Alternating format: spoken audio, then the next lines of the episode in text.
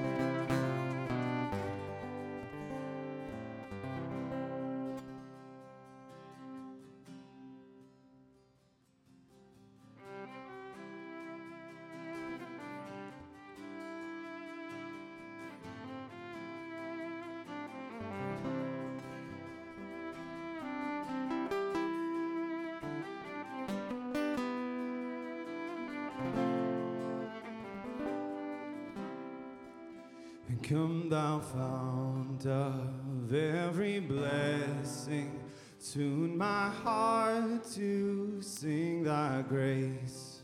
Streams of mercy never ceasing, call for songs of loudest praise. Teach me some melodious sonnet sung by flaming The mount I'm fixed upon it, mount of thy redeeming love.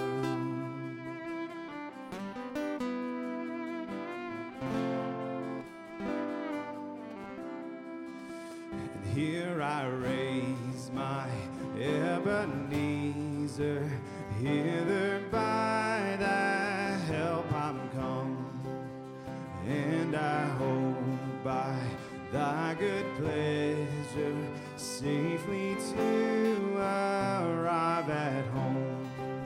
And Jesus sought me when a stranger wandering from the fold of God, he to rescue me from danger interposed his precious blood.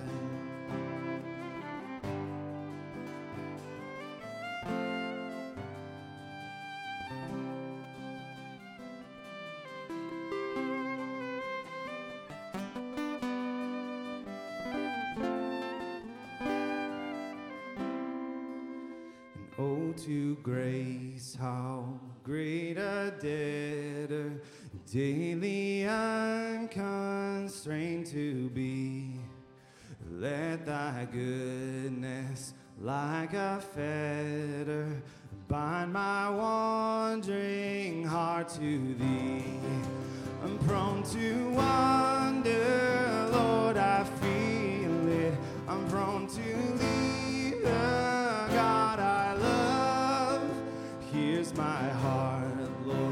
take and seal it, seal it for thy courts above. I'm prone to wander, Lord, I feel it, prone to leave the God I love. Here's my heart, Lord, take and seal it, seal it for thy courts above.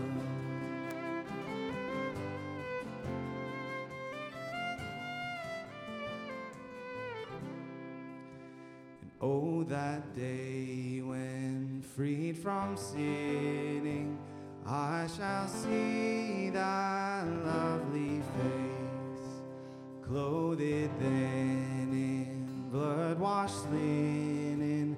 How I'll sing thy sovereign grace. And come, my Lord, no longer tarry. And take my ransom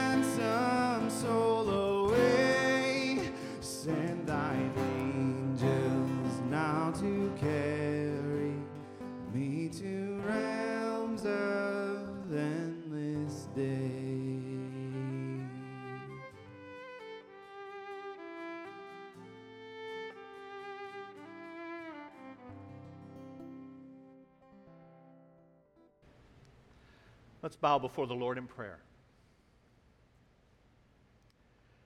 Father, we stand before you as people united with you because of you. You planned our relationship with you before we were born. You sent God the Son, the Lord Jesus, to do for us what we could not do for ourselves in his perfect life and in his substitutionary death. You sought us when we were not seeking you. You sent God the Holy Spirit to move on our hearts and move them toward you. So we've come to praise you for these and a myriad other graces because we believe that every good and perfect gift comes from you. But Father, we so often love the gifts more than the giver. We've come today to express our love and gratitude, yes, for what you have done, but also for who you are. You are worthy of our praise at the first moment of our creation before you've done anything else. And over time, we see you in all that you have done for us, and yes, we praise you for your works, but also for your holy character. We pray then that our worship today will be focused, focused on you and who you are in addition to all that you have done. And we ask that you will accept our praise, the overflow of thankful hearts and renewed hearts. We pray all of this in the name of the Lord Jesus Christ. And all of God's people said, Amen. Thank you. Please be seated.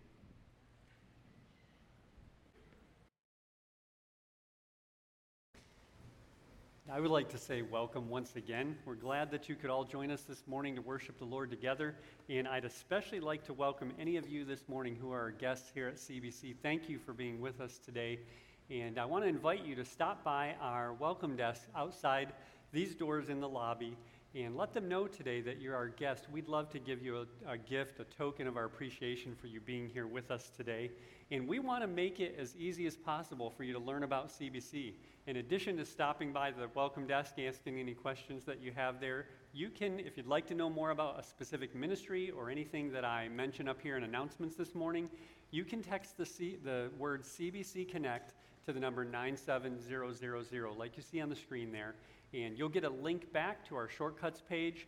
Our connection card can be accessed there, and you can fill that out. Let us know what questions you have anything specific, there are check boxes. Just let us know what you'd like to know more about, and we'll get back to you uh, very quickly. And as well, there are some shortcut links to some of the things that I'll mention there this morning. Thank you for being with us today. I want to take a moment now and uh, remind us, as we do each week, that uh, the Lord, all that we have, the Lord has blessed us with. And uh, this is the part of the service where we acknowledge that all that we have belongs to the Lord.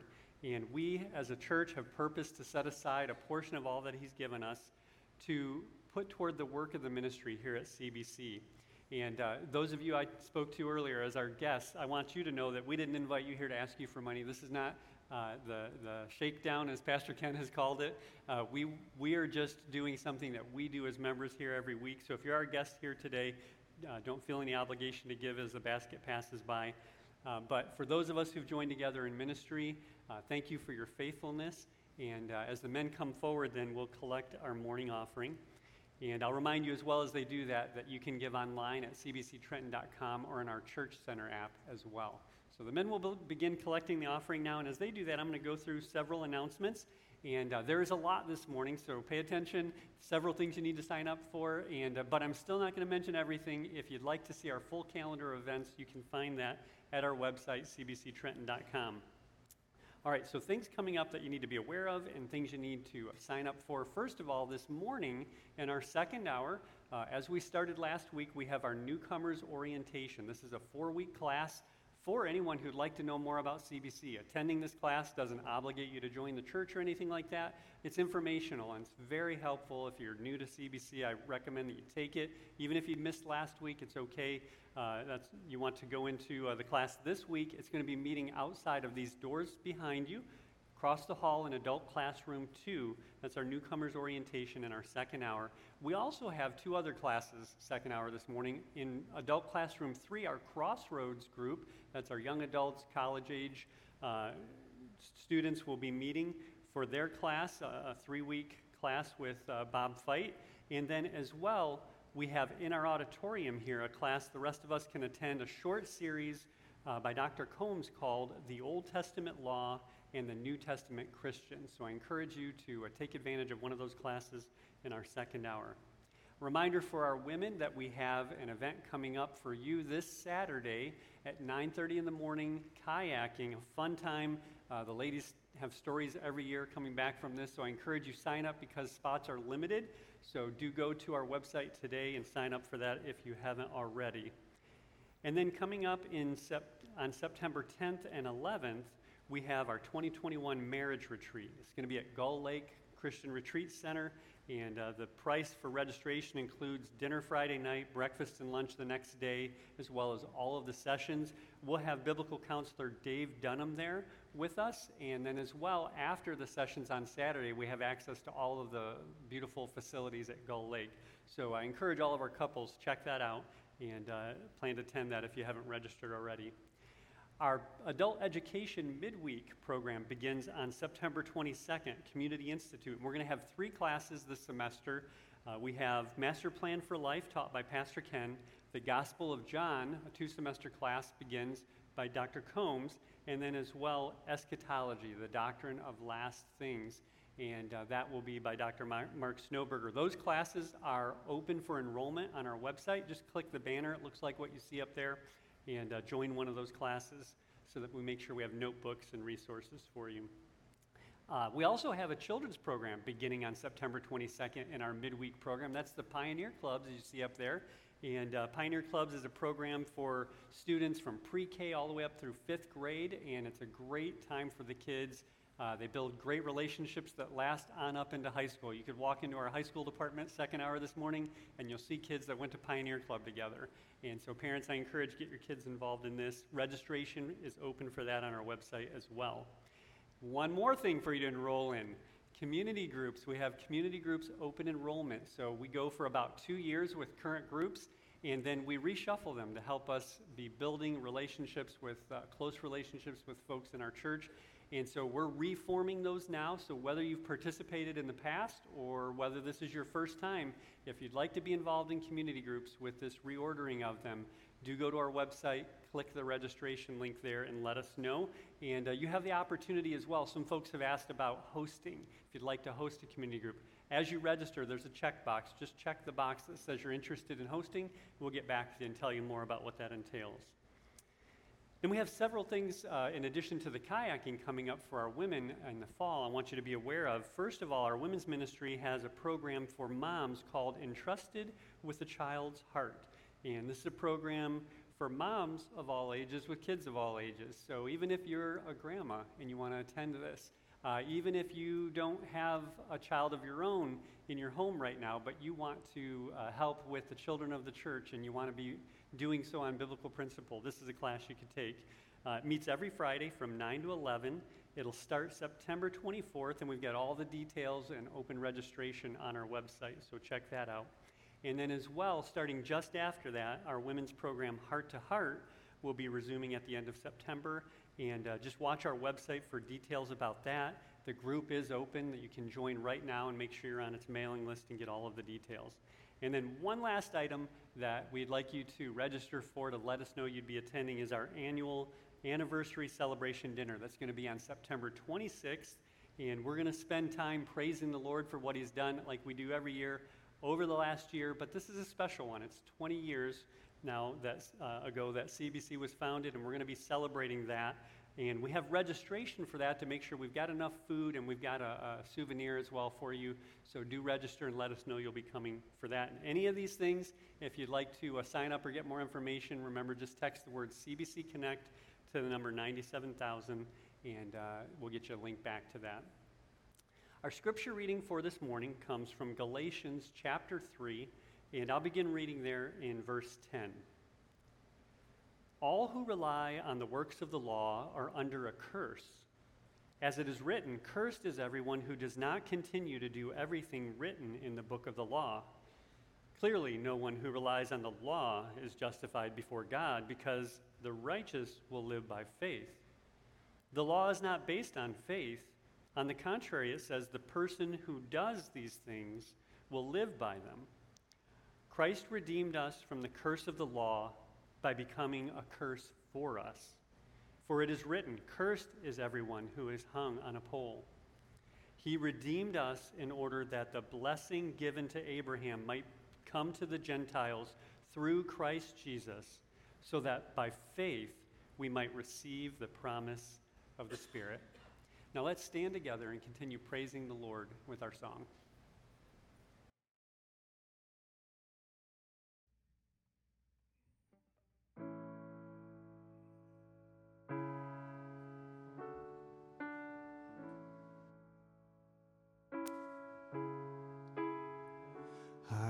cast my mind to Calvary, where Jesus bled and died for me. I see his wounds, his hands, his feet, my Savior on that cursed tree. his body bound and drenched in tears, they laid him down in Joseph's tomb, the entrance sealed by heavy stone, Messiah still, and all of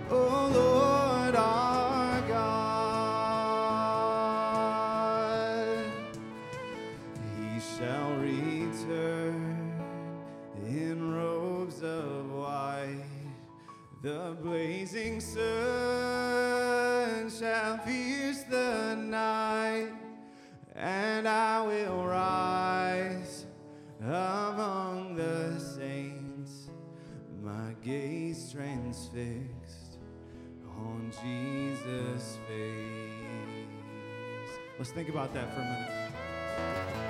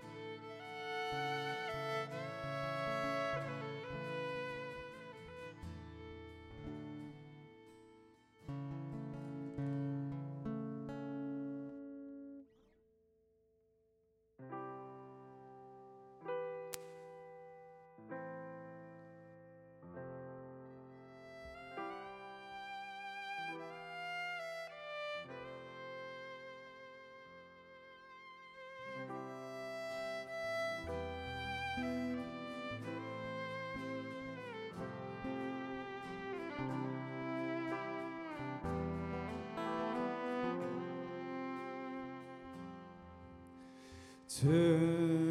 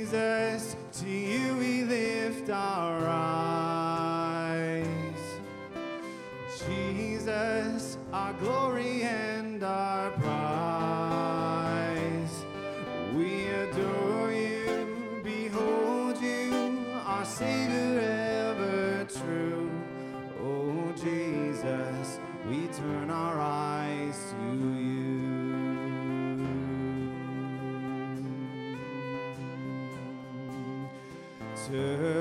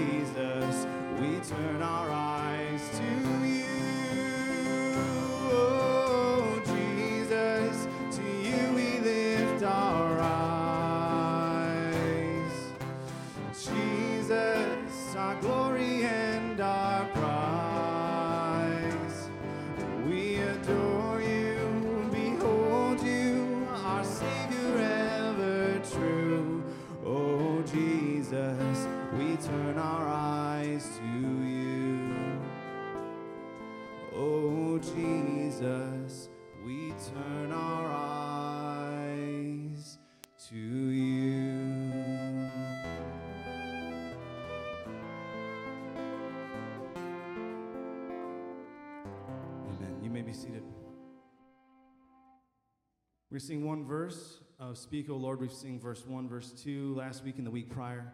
We'll sing verse 3, Speak, O Lord, and renew our minds today. Let's sing together.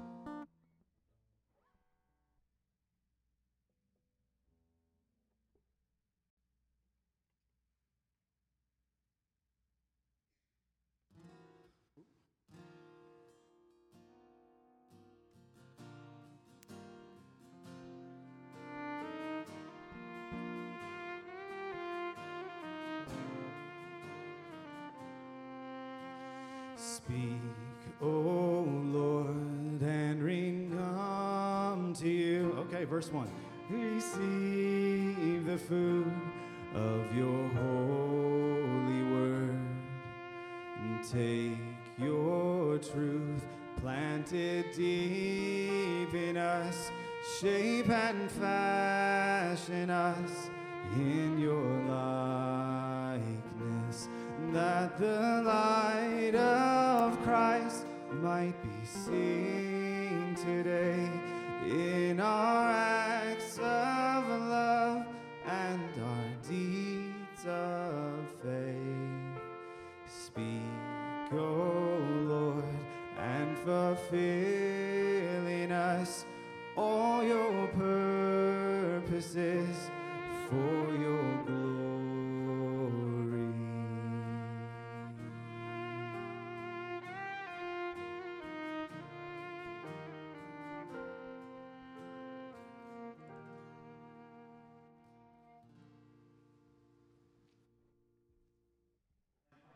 turn in your Bibles to Romans chapter 4. Romans chapter 4. And these brothers have come up front. They're going to make their way to the back. They have Bibles in hand. So as they do that, if you need a Bible, just get their attention and they'll give one of those to you. It's yours to keep. Bring it back every Lord's Day as we look at God's Word together. And it's marked for you at the appropriate page today, Romans chapter 4. Now, today is the third in a five message mini series on the gospel. It's a series derived primarily from the book of Romans, just five messages on the central tenets of the gospel from Romans. Then on September the 19th, we'll begin a series through the book of Acts. We're going to be treated to Dr. Combs preaching the final and two installments of, these, of this series the next two Sundays. So be sure to be here for those, as I plan to be. I've asked him to do that because he's done a great deal of work over the years on the final two subjects of the series, and also because I have some projects I need to finish, so it's a good time for a break. And that's a break for you as well because it's good to hear other voices from time to time. Dr. Samuel Storms wrote about the life and conversion of the 16th century reformer Martin Luther, not to be confused with Martin Luther King, as some folks sometimes do. And Storm said this about Luther. At the age of 18, he entered university and received his Bachelor of Arts in the year 1502, his Master of Arts in 1505. Following his father's wishes, he prepared for a career in law. But shortly thereafter, he was caught in a violent thunderstorm he was so frightened that he fell to the ground and he cried out, Help, beloved Saint Anna, I will become a monk. Now, Anna was the patron saint of miners, and that was his father's profession. And he made good on his vow. He immediately joined the monastery, much to his father's dismay. He was ordained to the priesthood in 1507, at which time he performed as a priest his first Mass upon being instructed by his teachers that a priest actually holds, quote, his God in his hands and offers him to others, Luther doubted his worthiness to perform such a task. He trembled at the altar and he had to be assisted in completing the ceremony. During the winter of 1510 1511, Luther went to Rome. And according to the testimony of his son, Paul, who claims to have heard this from his father years later. It was during his visit to Rome that Luther ascended on bended knees the 28 steps of the famous Scala Sancta. These are allegedly the steps taken from the judgment hall in Jerusalem where Jesus was tried. Luther ascended, kissing the places where Christ's blood was said to have fallen, and in order to secure for himself the indulgence that had been attached to this performance going back to the days of Pope Leo IV in the year 850. But suddenly, though, struck by the futility of what he was doing, he arose and he returned to Germany in the monastery. He said, Luther did, I was a good monk, and I kept my rules so strictly that I venture to say that if ever a monk could get to heaven by monkery, I would have gotten there. All my companions in the monastery who knew me would bear this out.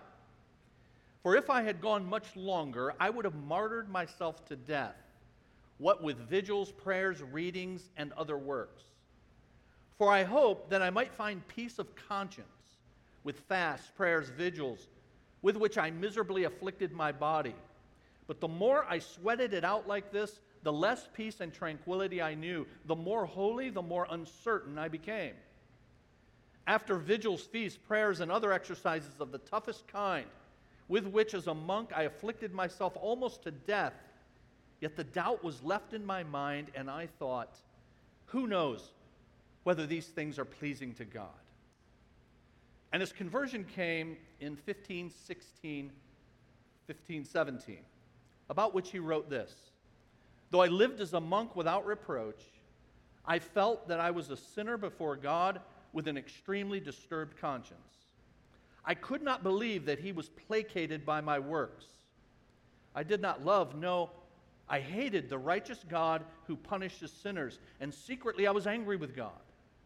At last, by the mercy of God, meditating day and night, I gave heed to the context of the words of Romans chapter 1 and verse 17, namely, in the gospel, the righteousness of God is revealed, a righteousness that is by faith from first to last, just as, as it is written, the righteous will live by faith. Here I felt that I was altogether born again and had entered paradise itself through open gates.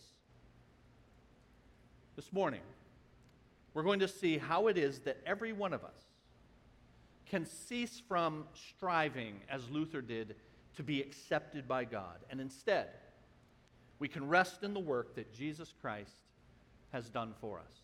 So let's bow now and ask the Lord to help us as we do that. Father, thank you for the truth that we've already heard in these words of your servant, Martin Luther, from centuries before, who was so impacted by the gospel that that impact reverberated throughout Europe and has affected us to this very day. We thank you for the recovery of the truth of the gospel and now for the opportunity over these few weeks to hone in on the beauty of its message. Help us today to see what you have done on our behalf. And Lord, as a result of that, may we give ourselves to you in gratitude. We pray in the name of Jesus. Amen. Now, last week we saw in chapters 1 through 3 of Romans a relentless prosecution that's made against all humanity, whether people who have behaved immorally or even morally or even religiously. Indeed, we saw last week all people, all of us, are separated from God at the moment of conception, and we're in need of a way to have a relationship with Him. So, how does that happen? Well, each week we provide an outline for you for the message. You should have received that when you came into the auditorium. And I say, first of all, in that outline, we are justified by faith. Verse 1 of Romans chapter 4 says, What then shall we say that Abraham, our forefather according to the flesh, discovered in this matter? Now, why does the passage single out Abraham? Why is it important to know what Abraham discovered and what is the, this matter about which verse 1 speaks? Well, for the first question, why is it focused on Abraham? It's in order to show what I say next in the outline. Namely, justification is by faith for all people. It is the case that it's by faith for everyone. So, why Abraham? Because Abraham is the father of the Jewish people, and he was revered by them. His life and his character were held up as models of God's ways with his people and of a true walk with the Lord. In fact, some Jewish uh, writings said things like this quote, Abraham was perfect in all his deeds with the Lord and well pleasing in righteousness all the days of his life. Another said, Abraham did not sin against God.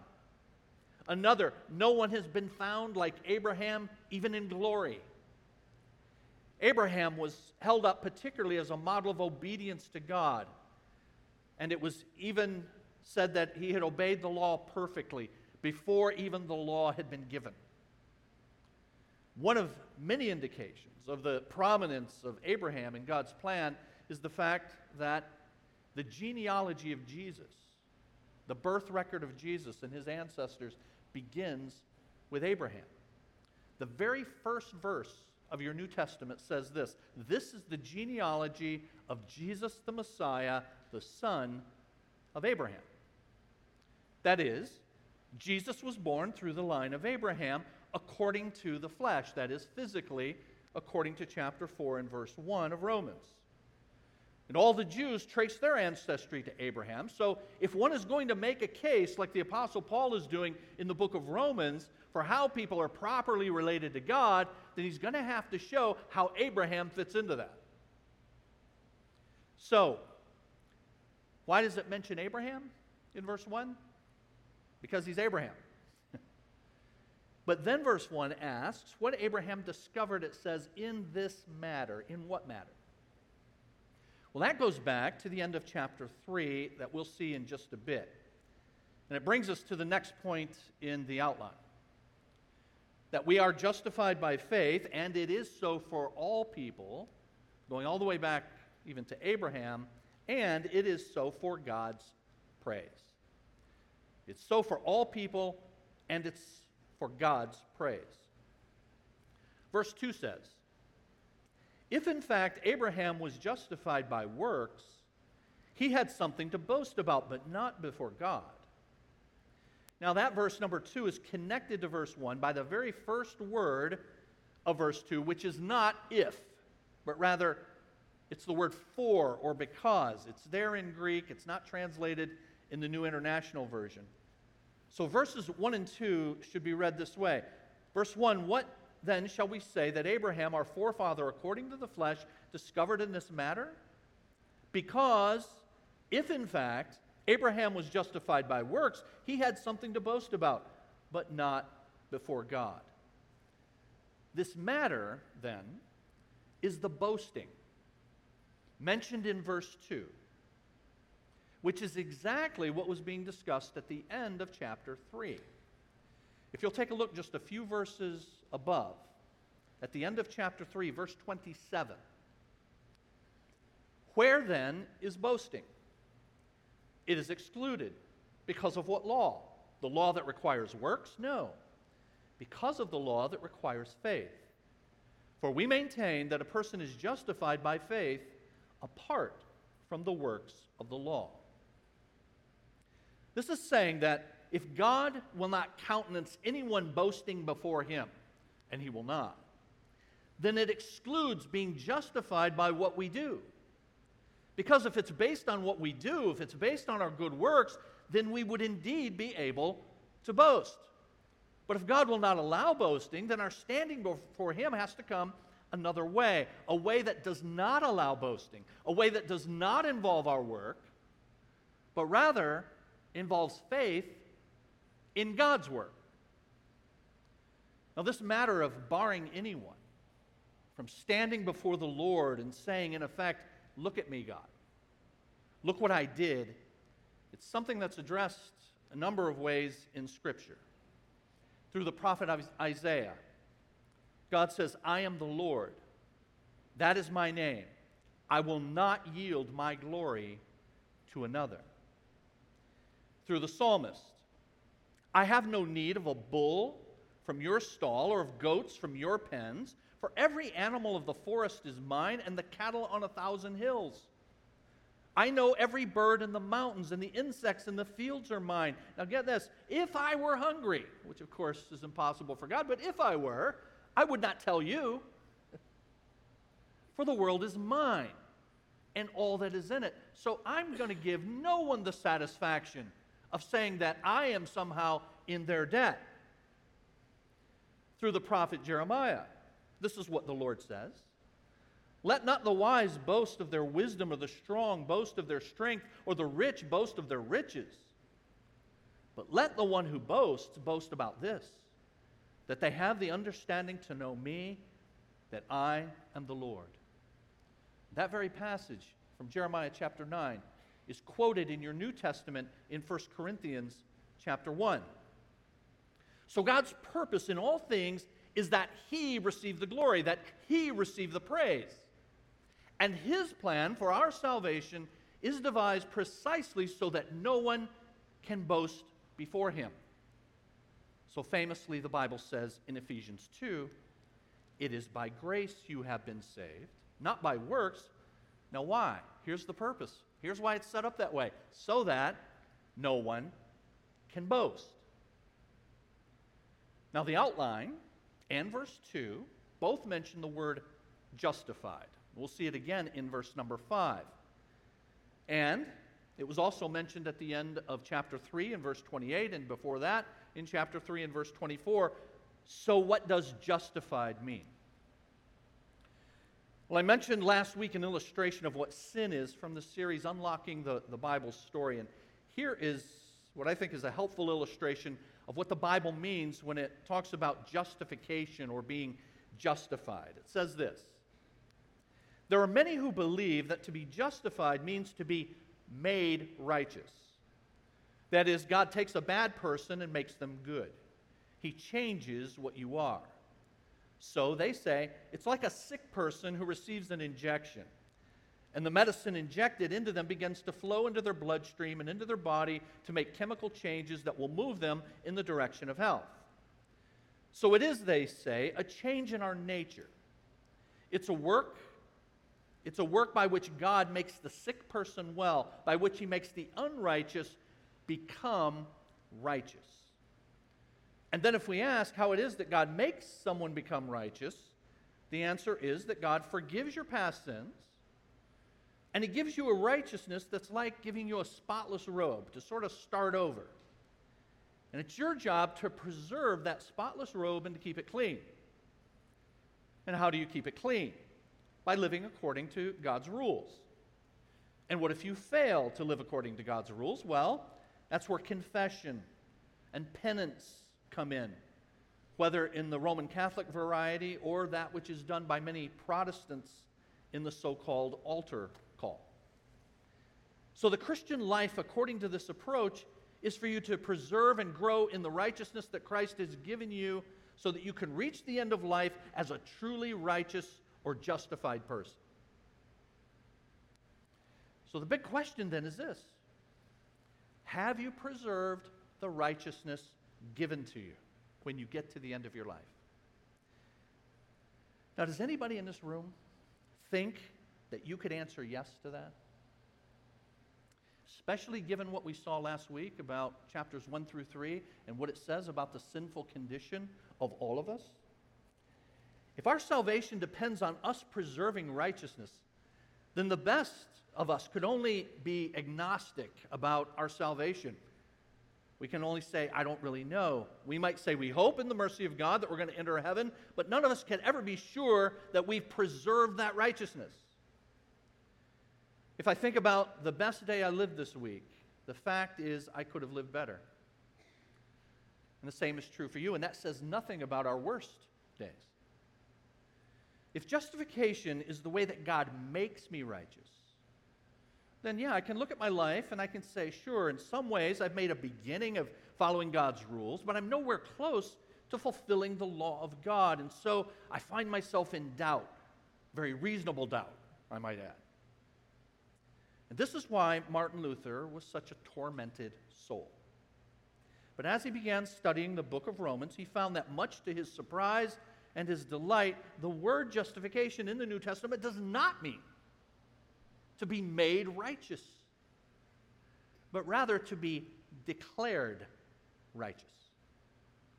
Now, what difference does that make? Made righteous versus declared righteous. Well, the Unlocking the Bible book goes on to use an illustration from baseball and, and an umpire. I'm going to localize it to a tiger game. So consider, picture a full house at Comerica. The Tigers are on the field, the visiting team's up to bat. The pitcher's on the mound, and the umpire's positioned behind the plate to call balls and strikes.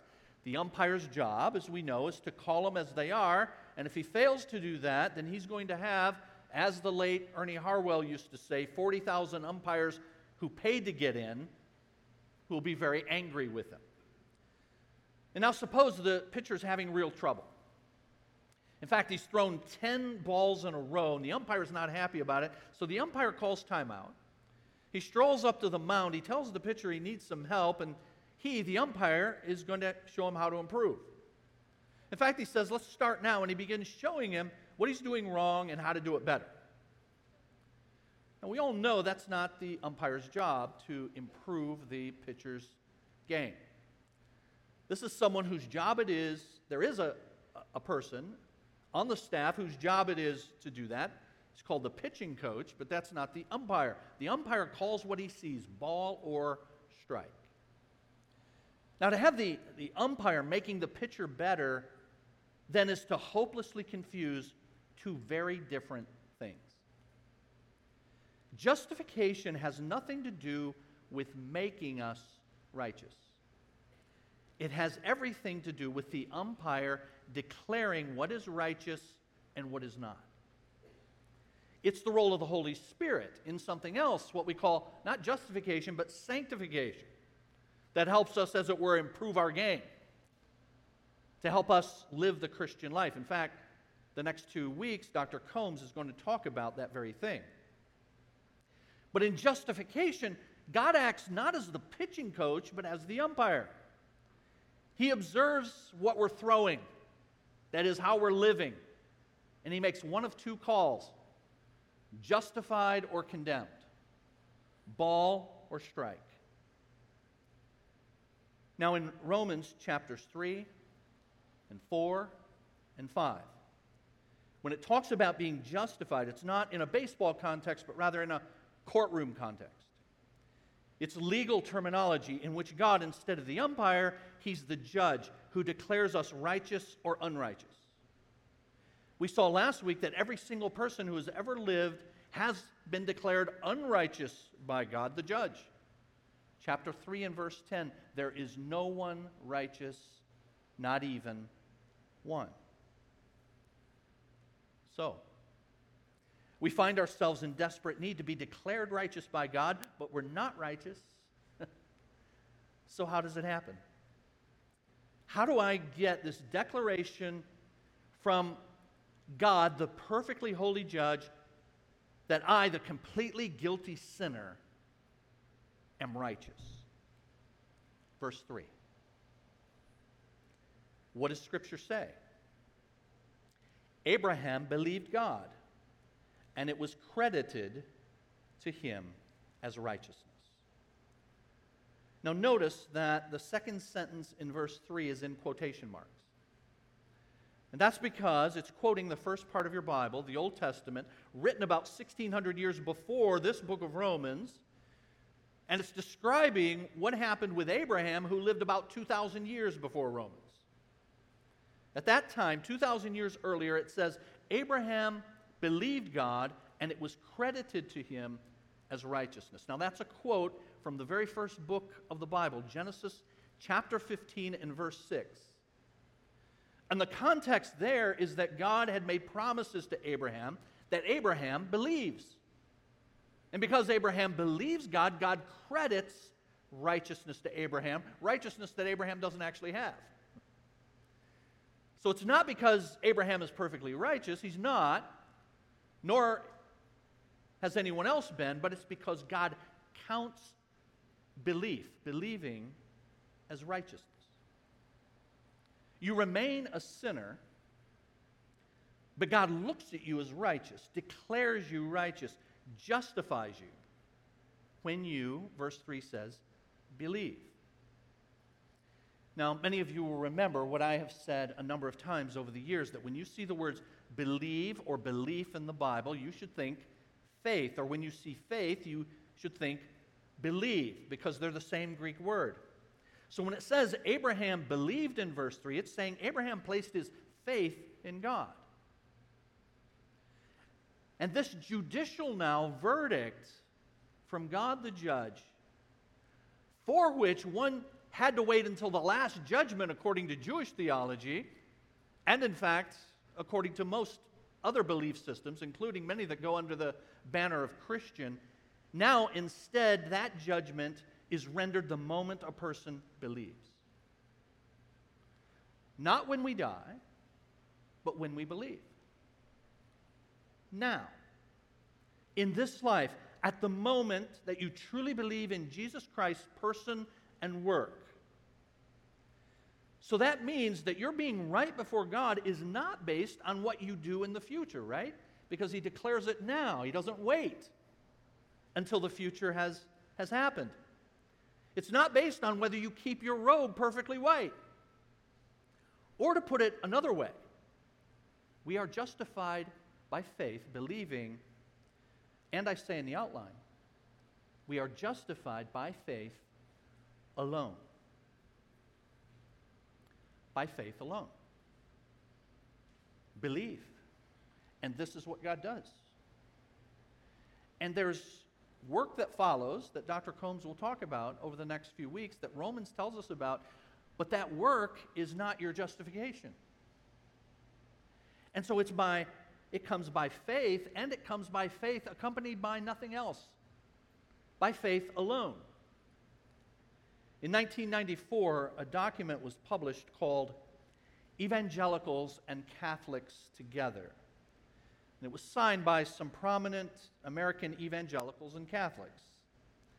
The evangelicals included Charles Colson, uh, the late Bill Bright of what was then called Campus Crusade for Christ, Pat Robertson, and the really great theologian, but really great disappointment in this instance, the late J.I. Packer. And it was also signed by some leading Roman Catholics who most of us have not heard of. But it contained this statement near the beginning quote, We affirm together that we are justified by grace through faith because of Christ. And that statement, right near the beginning of this document between evangelicals and Roman Catholics, took some people aback. We affirm together we are justified by grace through faith because of Christ. And that's because many did not know that conscientious Roman Catholics could affirm that we're justified through faith with no mention of works. But therein lies the rub, friends. Because we sometimes inadvertently misrepresent Roman Catholic teaching. We say something like, they believe you're justified by works, not by faith. But you see, Roman Catholicism has always taught that our justification involves faith. So it's not correct to say they exclude the need to believe. Rather, it's that Roman Catholicism also teaches that our salvation, our justification, to be more exact, is based on our works as well. That's why Martin Luther and other reformers insisted on saying, not merely that we're justified by faith, as the evangelicals and Catholics together document did, but rather we are justified by faith alone. The Latin word for alone is sola. And the watchwords of the Protestant Reformation were, some of you know, sola gratia, and sola fide, and solus Christus, and soli Deo gloria, and sola scriptura. Grace alone, and faith alone, and Christ alone, and God's glory alone, and Scripture alone. We are justified by grace alone, through faith alone, because of Christ alone, to the glory of God alone, on the authority of the Scriptures alone. It's not an exaggeration, then, to say that the Reformation was about one very important word sola alone. So it's not enough to say we affirm then that we together ag- agree that we are saved by grace through faith because of Christ. Rather, it's by grace alone, through faith alone, because of Christ alone. We are justified by faith alone because, I say in the outline, it cannot come by our work. Verse 4. Now, to the one who works, wages are not credited as a gift, but as an obligation. And remember, God will not allow himself to be obligated to anyone. He can never be in anyone's debt.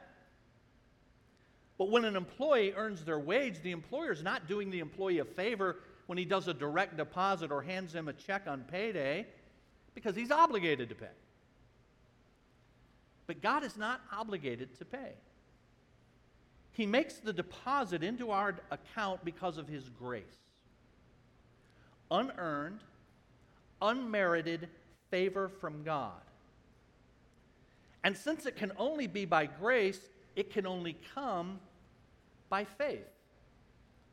Let me say that again. Since it can only be by grace, it can only come by faith. Take a look a few verses down in chapter 4 at verse 16. Verse 16 says, The promise comes by faith, but here's why so that it may be by grace. In other words, if it comes some other way other than by believing, then it's not going to be unmerited, unearned favor, grace from God. The only way that anyone can come to salvation and receive justification is by faith, by believing. Otherwise, it would not be grace, and God only operates on the basis of grace, not obligation. So then, what works are excluded from all of this as being the basis of our justification? Well, it's all of them. Every last one. Anything one does, anything one exerts energy to carry out, whether it's living a moral life, which of course one should do, or whether it's getting baptized, which of course one should do, or if it's joining a, a Bible teaching church, which of course we should do, or if it's giving faithfully to the Lord's work, which of course we should do, or being a good parent or a good spouse or a good kid, all of which, of course, are things we should do, none of these nor anything else we do is going to result in the righteousness that we need before a holy God. None of them. In fact, notice that in verse 2, if you look back at verse 2, it says this Because if in fact Abraham was justified by works, you see that? If Abraham was justified by works, it says that rather than because if in fact Abraham was justified by works of the law. It just says if he's justified by works. Back in chapter 3 and verse 28, it does say a person is justified by faith apart from the works of the law. But now in chapter 4, it's simply works, not just works of the law, works of any kind that are excluded. And remember this Abraham lived over 400 years before the law that God gave to Moses was ever made available. So his justification could not have come by the law that God gave to Moses centuries later. So, friends, in the Bible, there are only two categories there's what we do and what we believe. There's works and there's faith, and they should not be confused. I'm sometimes asked, but isn't believing something you do? so don't I need to make sure I believed just right? In the way we think about it, we sometimes make faith believing to be a work. And then we place our hope in our belief rather than in the one in whom we believed. So one has said it this way our belief in Christ's work is like the act of stepping onto an airplane. If you're nervous about getting on an airplane, you might have uncertainties. We don't understand how it all works. But we trust the airplane with our very lives. And just as it's the power of the airplane, not the power of my faith that delivers me to my destination, so the power of our salvation lies in the strength of our God, not the strength of our faith. As Charles Spurgeon said, the power to deliver us is not in the faith, but in the God in whom faith relies. Just as the airplane carries us, so Jesus carries us. And even the faith, the ability to believe God, is actually a gift from Him. He won't even give us that much credit. I not only can't give Him my resume of all my accomplishments, even when I say I believed, that believing is a gift from God. Again, Ephesians 2 8. It is by grace you have been saved through faith. But this not from yourselves. it is the gift of God, not by works, so that no one can boast. Our justification cannot come by our work. Rather, I say in the outline, it can only come by God's work. Verse 5 To the one who does not work, but trusts God who justifies the ungodly, their faith, that is, their believing, just like Abraham in verse 3, their faith is credited as righteousness. Now, that word credit in verse 3 and now again in verse 5 is an accounting term. And the idea is that God credits your personal account before Him with complete righteousness. God credits, God makes a deposit into your account because you got nothing to contribute. Martin Luther called this alien righteousness because it comes from outside of you. It's alien to you. It's not something you have, but something that's given to you. So, where does this righteousness come from? Is this God just deciding, hey, we'll let bygones be bygones? And so arbitrarily de- then declaring us righteous? No, it's Him crediting to us a very real righteousness that someone achieved for us. And that someone else is Jesus Christ. God became man and lived the perfectly righteous life that we were supposed to live, but no human being other than Jesus ever has. Jesus, what the Bible calls the last Adam, succeeded where the first Adam, who represented us, failed. And it's his righteousness that's credited that's counted, it's imputed to us. And so the Apostle Paul, who wrote the book of Romans, he also wrote Philippians, he said this I am not seeking to have a righteousness of my own that comes from the law, but that which is through faith in Christ, the righteousness that comes from God on the basis of faith. We are justified by faith, and by faith alone and lastly, we are justified with full forgiveness. You see, the second most prominent figure in Jewish history behind Abraham was undoubtedly King David. And we're going to see in just a moment verses 6 through 8 speak of David. I mentioned that Abraham is singled out as the beginning of the physical lineage that produced Jesus, but in that same passage, that begins your New Testament in Matthew chapter 1, it mentions David too. Here's what it says the very first verse of the New Testament. This is the genealogy of Jesus the Messiah, the son of David, the son of Abraham. It mentions David first because David came after Abraham, so it's going in reverse order. In fact, after Matthew lists the ancestors of Jesus, he highlights again Abraham and David as the most important. A little bit further down in Matthew chapter 1. Thus there were 14 generations in all from Abraham to David, 14 from David to the exile to Babylon, and 14 from the exile to the Messiah. Having shown that we're justified by faith alone, using Abraham as the chief illustration, now David is the illustration. And we see that for him as well, God counted righteousness apart from what he did and this is going to close the case for Paul. Verse 6. David says the same thing when he speaks of the blessedness of the one to whom God credits righteousness apart from works. Blessed are those whose transgressions are forgiven, whose sins are covered. Blessed is the one whose sin the Lord will never count against them. Now, when it says in verse 7, blessed is the one whose sins are covered, that word covered is the word for atonement. Blessed is the one whose sins are atoned for. Now, many of you know that every year on the Day of Atonement, the high priest would sprinkle the blood of an animal sacrifice on what's called the mercy seat in the Holy of Holies in the tabernacle, and God's anger would be appeased towards sin for another year because the sin was covered, atoned. Now, notice that verses 7 and 8 are in quotation marks, and that's because it's David saying this in the first part of your Bible. that blessedness comes when sins are covered. There must be a sacrifice that covers the sin. And this quote in verses 7 and 8 is from Psalm number 32.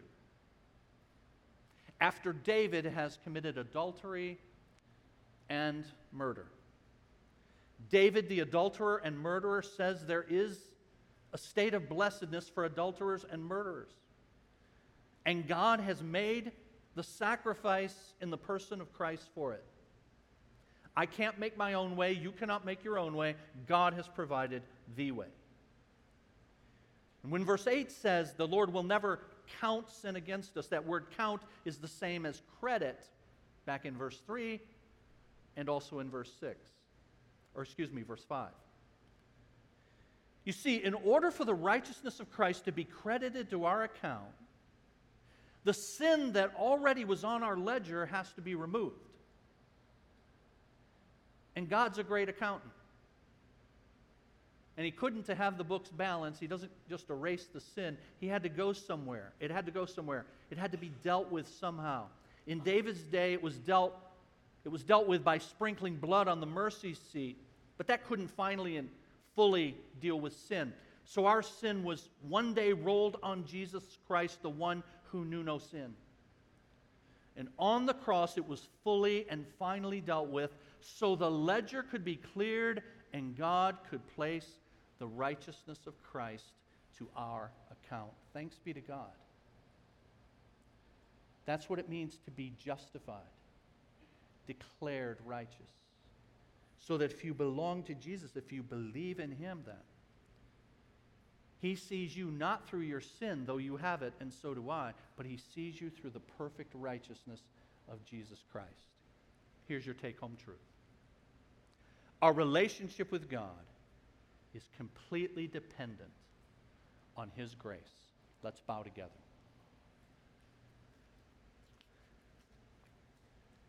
Our Father, we thank you again for gathering us, allowing us to have your book open before us. And we thank you, Lord, for what it says, and that what it says is real. That this good news, this gospel, that provides us a righteousness that we could never achieve, the perfect righteousness that's necessary to have a relationship with you, to stand before you, to enjoy eternity with you. That this good news gospel provides that in the person and work of Jesus Christ. Father, we profoundly thank you. And I pray that there are some here right now as we pray whose hearts you have opened for them to see their need of a righteousness from outside of themselves and that they are believing who Jesus is and what he has done and asking for his righteousness to be applied to them, the forgiveness that only his blood can give to cover their sin. And then, Lord, they, like we, all of us, need to in turn give our lives to you in gratitude. Not in order to have a relationship with you, not in order to go to heaven, but because you have graciously given us this relationship and graciously promised heaven. We pray this in the name of Jesus. Amen. Now, we're going to stand in just a moment for our closing song. But we have a couple of folks who are going to join our church, so if you guys will come on up. It's nice to be getting back into the habit of having people join the church. It's been a while because of COVID and we weren't together, and so we kind of have a pipeline of people that will be going through. I've got a bunch of folks who are taking the newcomers orientation. And if you weren't able to be here for the first session of that last week, I encourage you to take it uh, today, right out the back door across the hall. But this is Keith and Denise Bass. And Keith and Denise started attending our church faithfully before COVID hit, months before that, and had actually applied to join the church, and then we weren't meeting anymore. And so they've been in the pipeline for a very long time. Thanks for you guys' patience. And I think you heard about us. I know one way you heard about us was through BSF, right?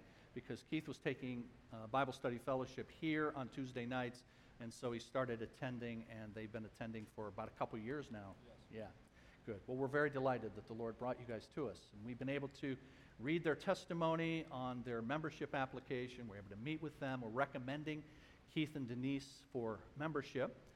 So, all in favor of receiving them into membership signify by saying amen. Amen. Any opposed? You know, I took them both at the same time. You might want one, not the other. So, if there's any kind of separation there, just let me know maybe a little bit later, and we'll take care of that, all right? Okay. Let's stand now for our closing song. Thank you guys very much.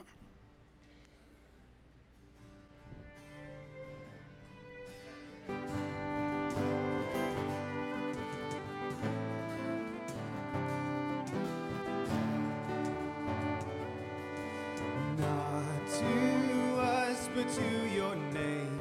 Alone be all the glory, the glory